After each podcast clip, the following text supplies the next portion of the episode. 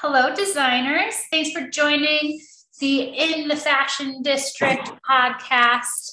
And we are here. I'm Anna from Vmora. If you guys don't know Vmora, we're a company that helps launch fashion designers or helps build better systems with established designers, whether that's through pattern, sample, manufacturing, fabrics, sources, whatever you need, we've got you covered. Today, I'm here with Jillian Clark. She's the founder of Roboro and Sustainable Consultant.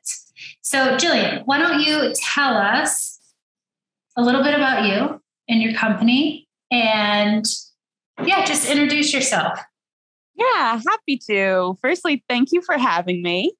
Um, and yeah, so Roboro, I've had, I started five years ago. Um, it, the inspiration for the company came from my time working as a costume designer here in LA. Oh, cool. Uh, yeah, I was really um, shocked by the amount of waste produced on film sets, just like across the board between like catering and scripts and Right. wardrobe and you know just a lot of a lot of waste across the board. Um, and I've always been you know like a recycle like environmentalist in the like the way we all the, the easy approachable ways i guess but i had never really done the deep dive into it. Yeah.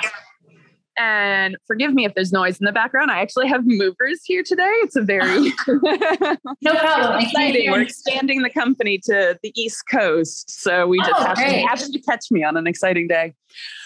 Um yeah so talking about film and waste. Oh so i'd never really done the the deep dive right into all of my like my purchases that i was made my purchasing power. Specifically as a costume designer we shop our, our bread and butter is fast fashion. Forever Yeah. 21 h&m zara they have a huge inventory. You can do big purchases big returns and their styles are constantly changing so as I was kind of doing more research of the waste on set, you know, I dove into researching fast fashion. And that kind of just changed the course of my career. I was pretty shocked that I had been working as a costume designer for as long as I had and was unaware of this industry and the negative impacts it Yeah. has not just on the planet, but on garment workers, on soil, on water.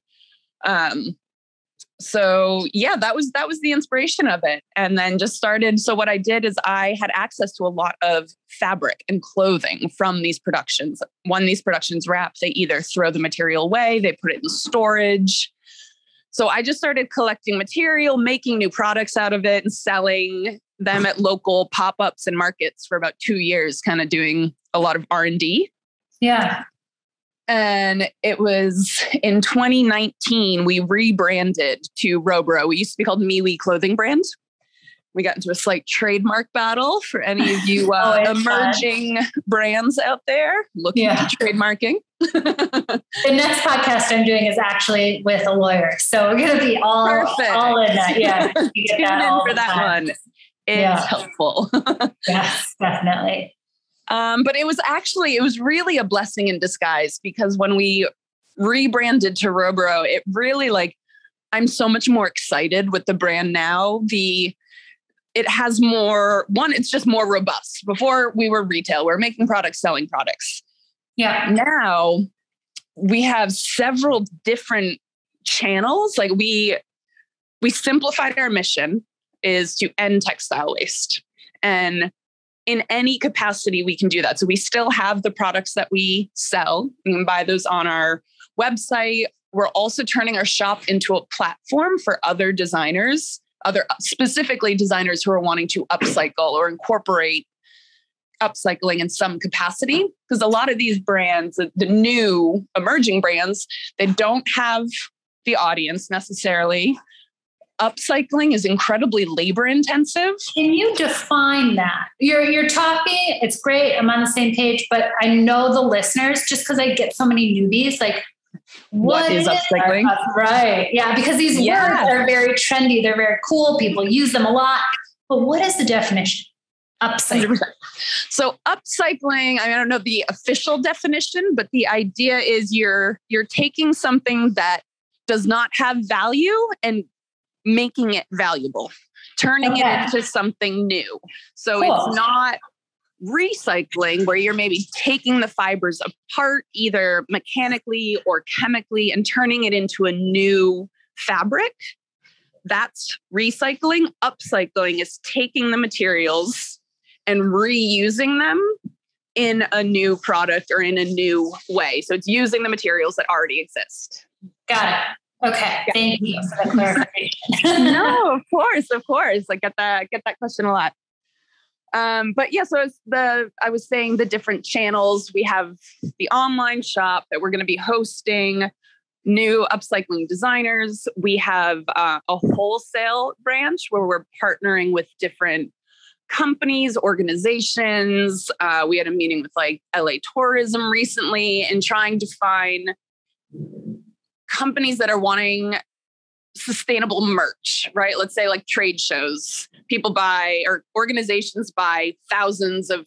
tote bags, swag, water bottle holders, all that stuff. So like doing large orders of upcycled swag at a wholesale capacity. I'm also consulting for, as I mentioned earlier, emerging brands who are incorporating sustainability into their business ethos. Um, yeah so it's really oh and then of course the final is like waste solutions. So we collect dead stock fabric. Dead stock fabric is materials that are you know dead stock is actually kind of complicated. It's it's essentially fabric that is destined for the landfill but it is also a word that's become very trendy. Yes. Uh, but we collect like true dead stock stuff that is sitting in the back of warehouses. It's going to get thrown away. It's not being put to use. And we have a, a large inventory of that. And we can sell, we sell that wholesale that we can part. We've partnered with Cal State Northridge and their design and merchandising um, department. So just finding new homes for all this material. Amazing. And what would you say? Because when you were doing your research and and looking into you know how harmful the industry is. What was like the biggest shocker that like you didn't think about or that the normal consumer has no idea about how harmful i don't know what what was the most yeah. surprising? There's you know there's a couple. There's a lot of the like stats that you'll you'll see advertised like it takes like like 1200 gallons of water to make a pair of blue jeans. Like that's a pretty staggering figure um, for me like when i was trying to come up with stats for actual textile waste. So when you do like a big production run and you cut out your pattern pieces there's all those little scraps that yeah. just end up on the cutting room floor. Yeah. Annually the amount of scraps that end up on the cutting room floor could cover the state of West Virginia. Wow. That was a pretty staggering one. Um, yeah. And then another one, this one's, it's a, like, it's a little darker, but it's really heartbreaking because it's not just the environmental impact, right? There's the human impact. Yeah. Because we've outsourced the majority of our clothing manufacturing overseas to where labor is really cheap, where the farming is really cheap when you're collecting crops and I believe it was in the True Cost, the documentary. Um, yeah, I was going to bring that up. Love that. Yeah, yeah, mm-hmm. I highly recommend it.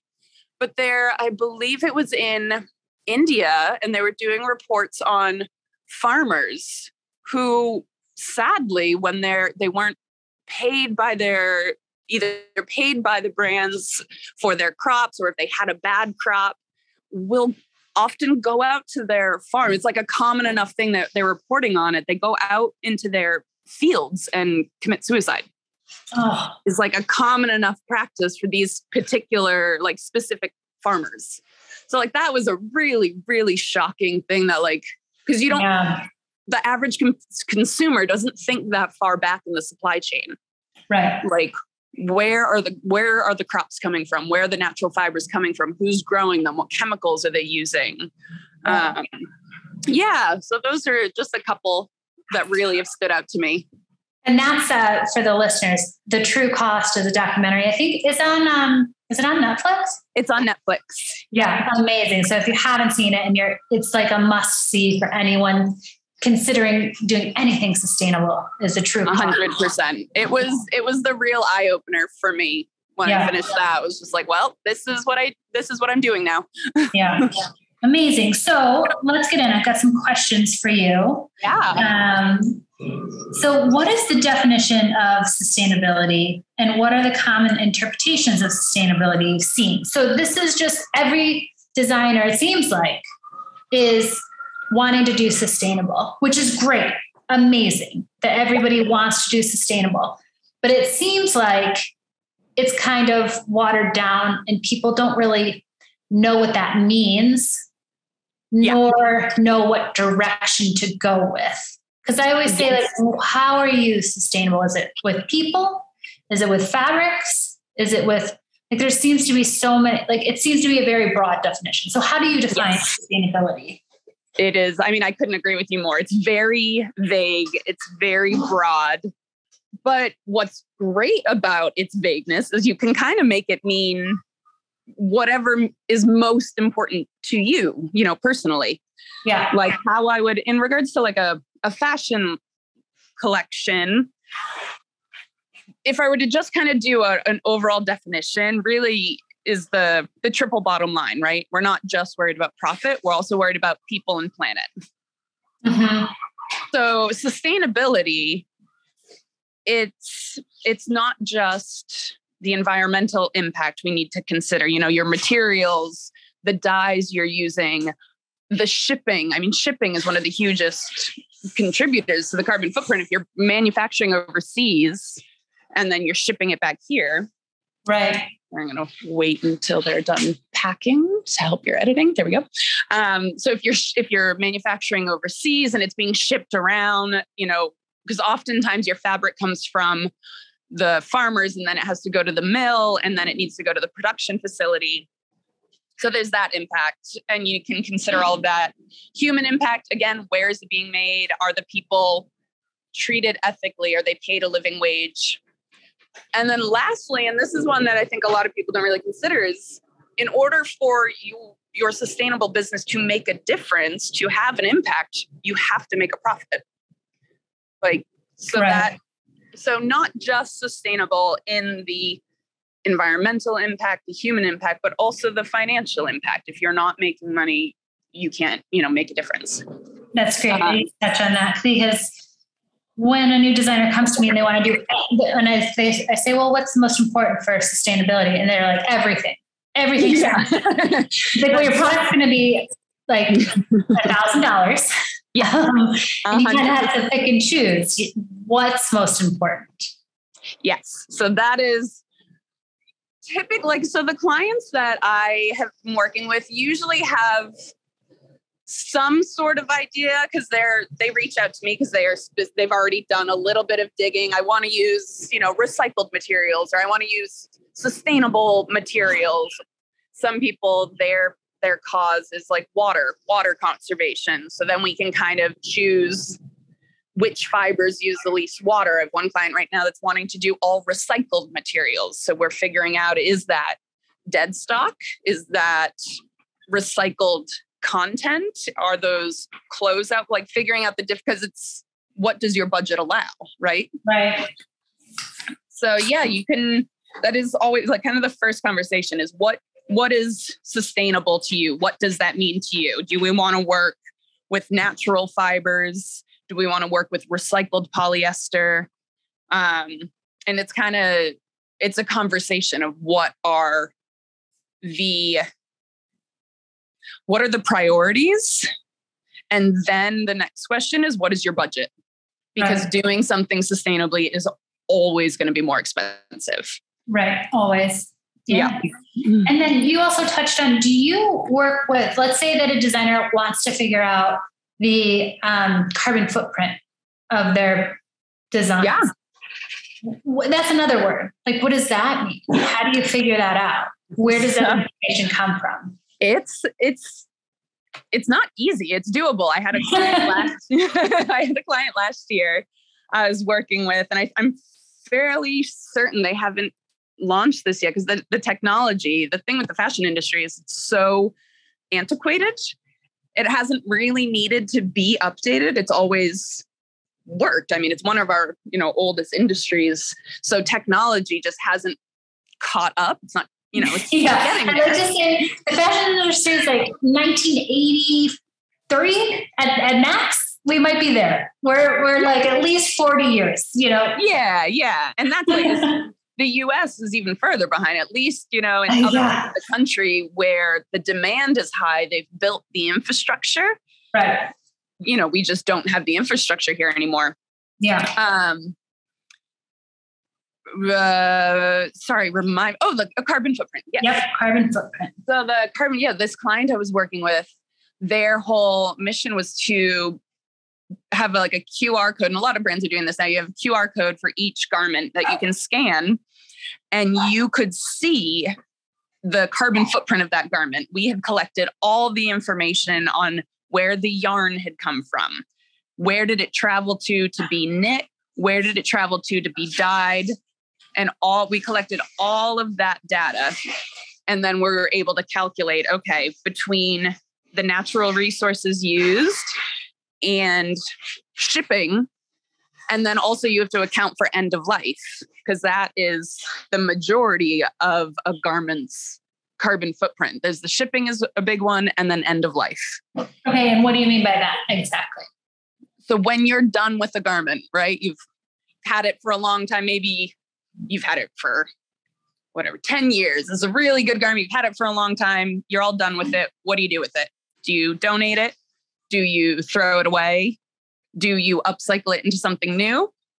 Uh, that, I mean, I think we're putting dumping 13 billion tons of, let me see, I don't even know what the stat is. Hang on, I have it on my website here.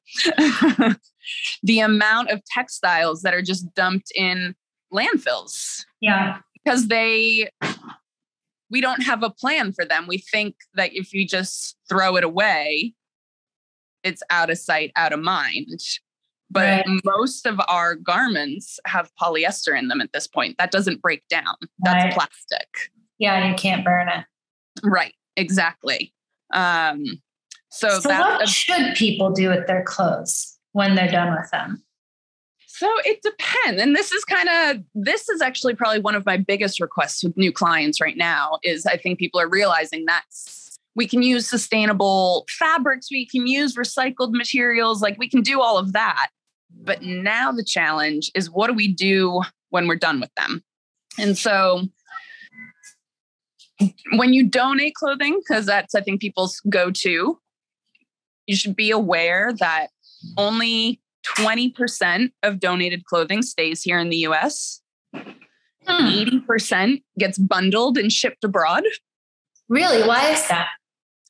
Just because we have so much, especially since, I mean, I think it really started to explode around like 2008 with the rise of fast fashion. We just started producing like that much more clothing. So people were consuming that much more clothing, which means people were donating that much more clothing. And our waste system here in the US couldn't process it. Okay. So where and are they so, sending it? So we're sending it to India. We were sending it to the west coast of Africa, but just a couple years ago, they instituted um, some new legislature that they are no longer accepting secondhand clothing from the US or Europe because it was killing their local textile industry. Huh. Okay. Were, so using having secondhand clothes instead of new garments? Well, so what it originally, when this first started, as most things are, in theory, it was a great idea at the beginning because we were sending clothing to these countries where it allowed, like people were able to set up their own businesses, right? There's entrepreneurs over there that wanted to set up vintage shops, secondhand shops of Western clothing. And so it did allow um, entrepreneurs to right. start their, their own businesses. So that was kind of the, the argument for a long time. But cut to, you know, 10, 15 years later, what we're essentially sending is our trash clothing. Like it's most of the materials garbage. Even overseas, it's not clothes like it's not clothing people are going to purchase. So most of it ends up in a landfill in a different country. Got it. Got so it. what was happening on the west coast of Africa is they have, you know, Africa has, has a beautiful um, textile industry, all of their like waxed cotton prints. It's, yeah. it's beautiful. Um, but the clothing that was coming in from the US and Europe was cheaper. It was more affordable. Why were people going to invest in these more expensive, you know, granted local uh, fabrics and designs when they could buy something cheaper. So yeah. all of their like local industry was slowly dying out. So that was why they put in this new legislature where they weren't accepting clothes to try and rebuild their own industry. And then, of course, they were slapped with um, fines from the US and Europe because now what were we supposed to do with our own waste? We had to figure out what to do with it. yeah, what do they do with it now? Just landfills, sending oh. it elsewhere. I'm sure we're oh. still sending. Um, yeah, it's still getting sent um, abroad. It's getting thrown out. I mean, brand. This is the thing. Is like brands are just having to figure out what to do with it. I mean, the huge Burberry um, controversy a couple years ago, where they were caught burning their merchandise. Luxury brands really came under the microscope because they were they were busted burning their own products. Right, because so they didn't want it to be marked down or at those exactly, so. exactly, exactly. Wild. I mean, this seems to all come down to like the core issue is the consumer. It's us. Yeah. we're buying too much. We're wearing too much. We need like we're forced to have the new season, the new clothes, the new colors. Yeah. Which is then it's kind of a double-edged sword for brands, right? Because if to be like to solve the root of the problem is we just need to consume less and we right. need to keep things longer. Which how does a brand stay in business if you're trying to teach your shoppers like don't buy as much and don't buy as often. So you've got to brands are having to really think outside the box as to how to stay relevant, how to keep you know customers, how to you know in in an industry where the sustainable choice is to stop producing products and yeah. you are in the business of producing products.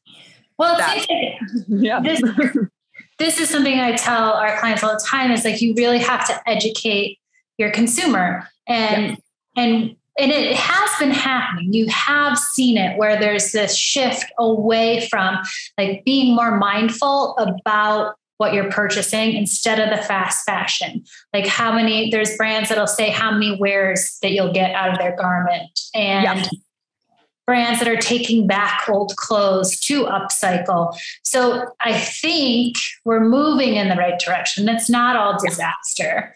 Um, no, a hundred percent. We are absolutely like it's the way the industry is going, which is super um it's really exciting to see.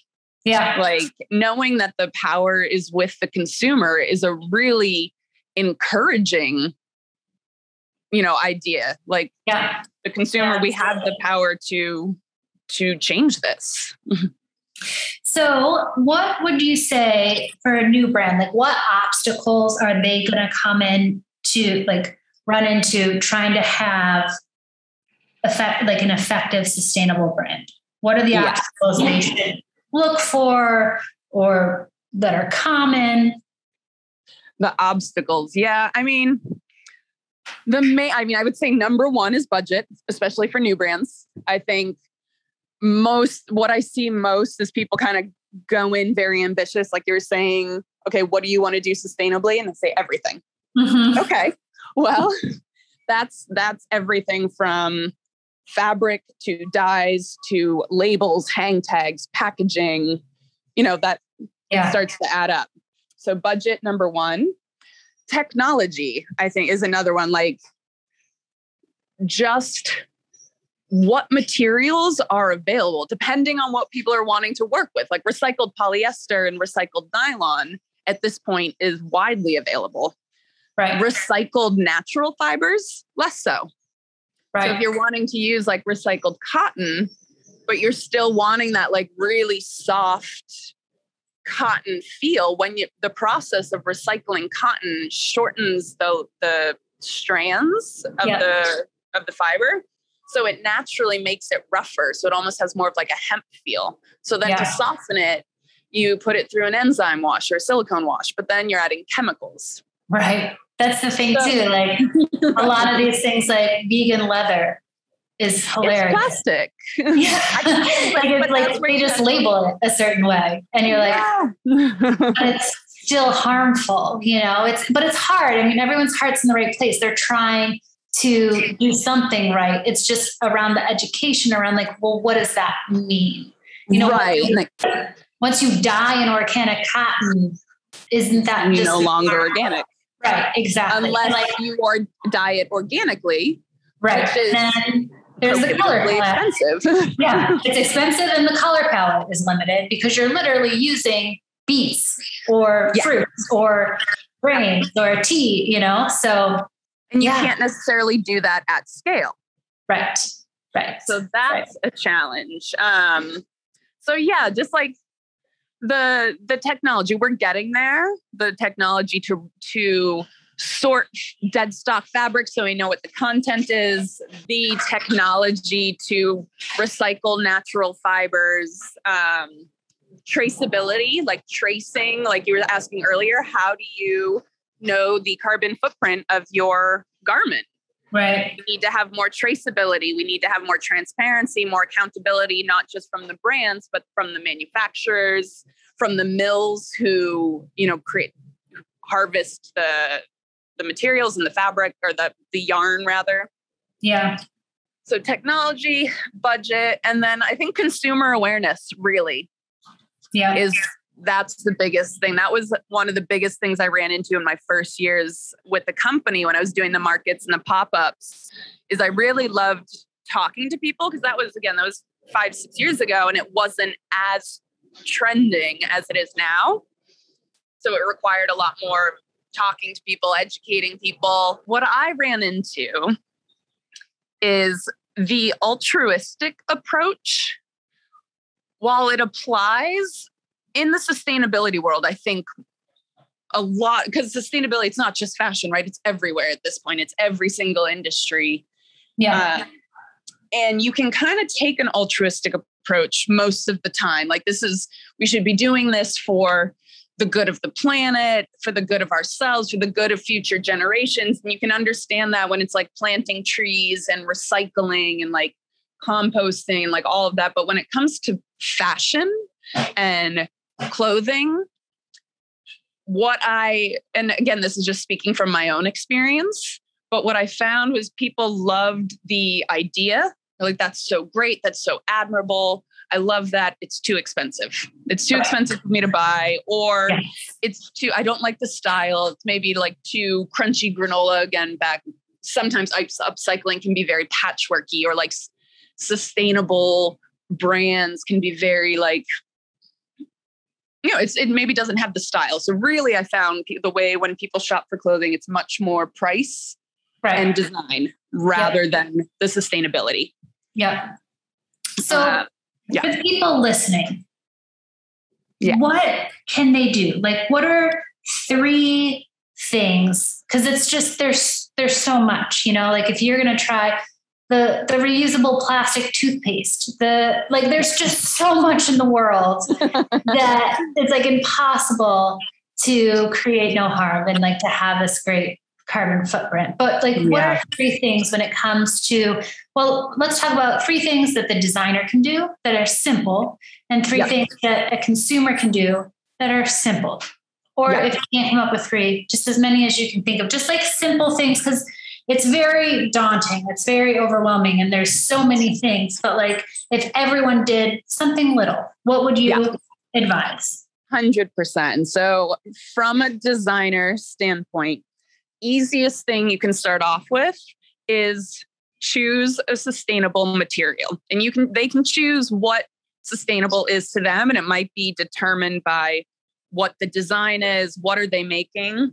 If you're using cotton switch it out for organic cotton. It's going to be a little bit more but supporting the organic cotton farmers yeah. is a huge way to change the industry. So that's an easy swap if you're using a polyester fabric swap to recycled polyester then you're supporting the recycling industry, that technology that I mentioned earlier that hasn't caught up, it's only going to catch up if we support the recyclers.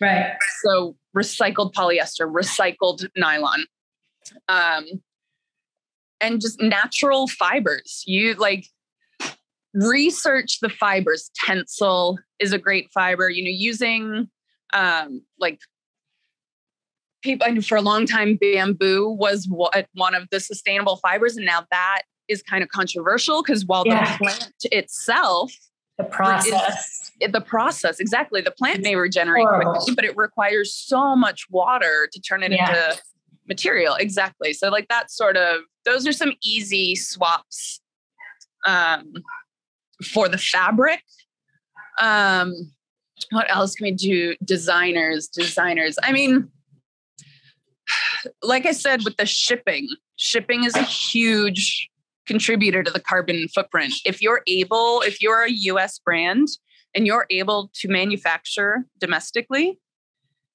again, you're you're supporting um, an industry here in the US that is severely lacking infrastructure. And the only way we're going to build that infrastructure up is to prove there's a demand. Right. It will be, it will always be cheaper to produce overseas. Right.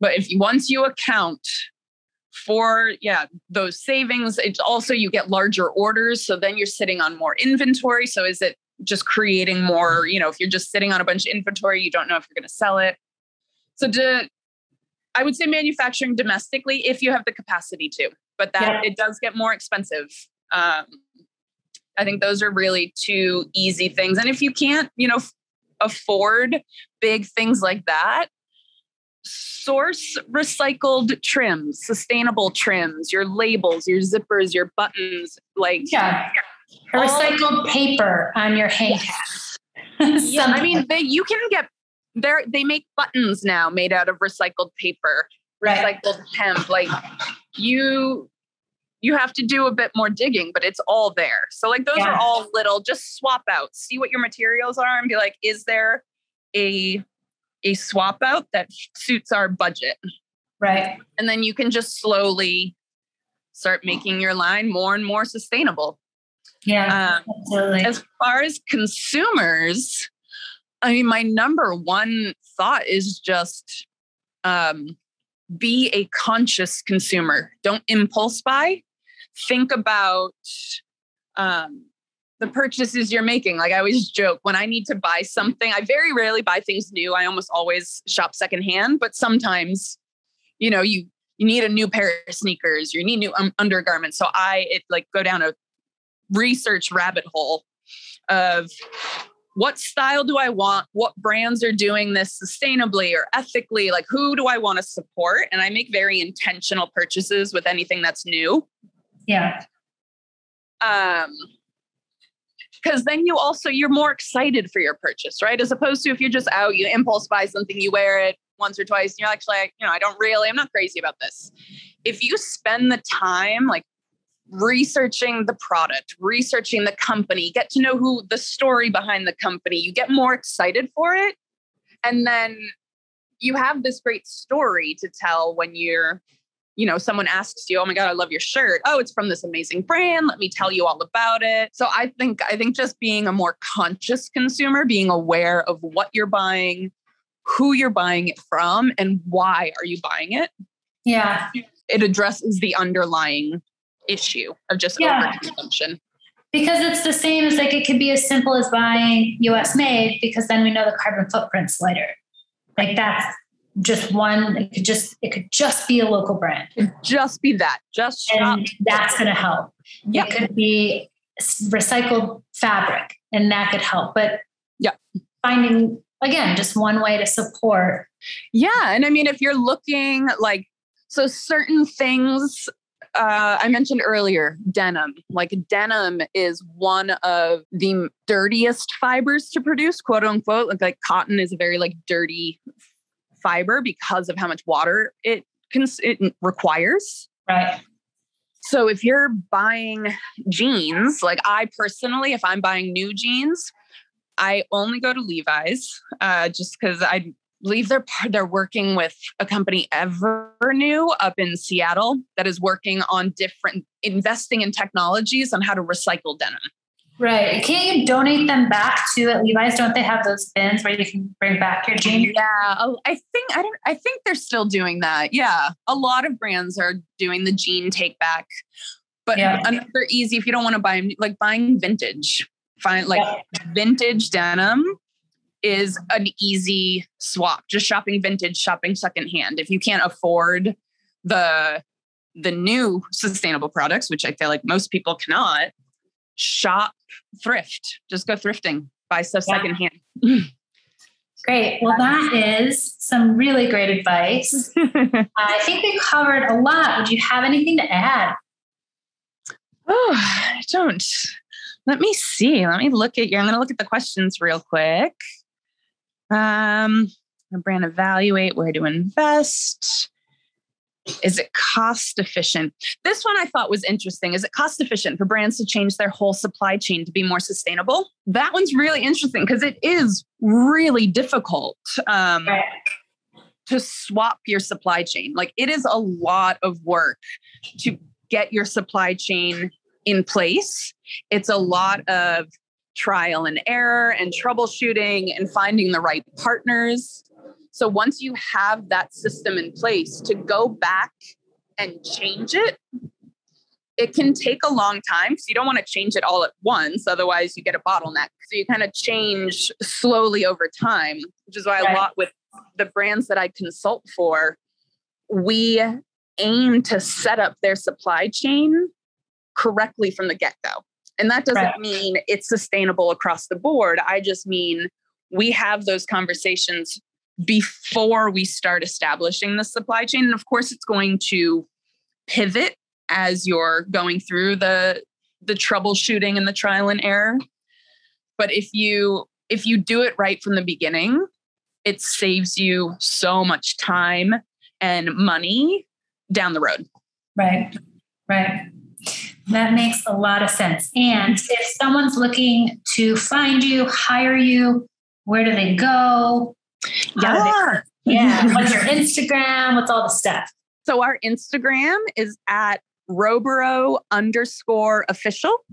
Can you spell that? R O B O R O. Got it. Underscore official. And Roboro, for anyone who's interested, it's a it's actually a Latin word and it means to give physical or moral strength to. Hmm, I, I love that. Very poetic for trying to strengthen old fabric strengthen the fashion industry. yeah, that's great. Um, and then our website, which we are going to be relaunching this week on our fifth birthday, is Amazing. Roboro6, the number six dot com. Perfect. All right. Well, thank you so much. We really got a lot out of this. I was excited to do this just because so many people are using that word sustainable and this dives more into like what that means and what to look for yeah, and what questions to ask. Exactly, exactly. yeah. This is anna livermore from in the fashion district and stay tuned. Next time we will be talking legal and we'll have a lawyer on for a two-part series um, about legal actions you need to take around your designs. So thank you again so much jillian and it was great thank to have you Thank you for having me. It was a pleasure talking with you.